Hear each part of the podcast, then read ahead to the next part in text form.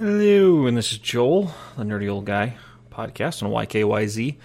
And with the Last of Us Part 2 news move that's moving over to PC, I kind of want to do my very, very early prediction for next gen. Um, I think that this shows signs that Sony still has a little bit of a detachment.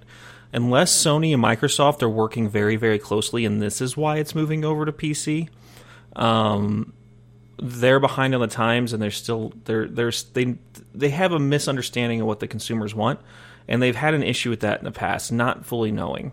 Microsoft has completely righted their ship, so I think out the gate, PlayStation Five is going to probably be outselling due strictly due to the current sales trend. Like it's just the popular one, so it's going to roll over. Um, but I think I truly think if they don't start getting on this bandwagon of play anywhere, which I know they're avoiding like the plague, uh, they're going to start falling behind. Uh, uh, Nintendo has moved to it. They've combined their handhelds and console together now. We're not seeing any new DSs or 3DSs because they have the Switch. Pokemon has moved over to the Switch because it's their handheld.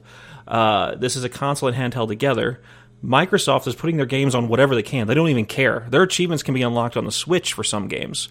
So if Sony doesn't get on this bandwagon pretty soon, we're going to see another sway and Microsoft is going to take over next generation.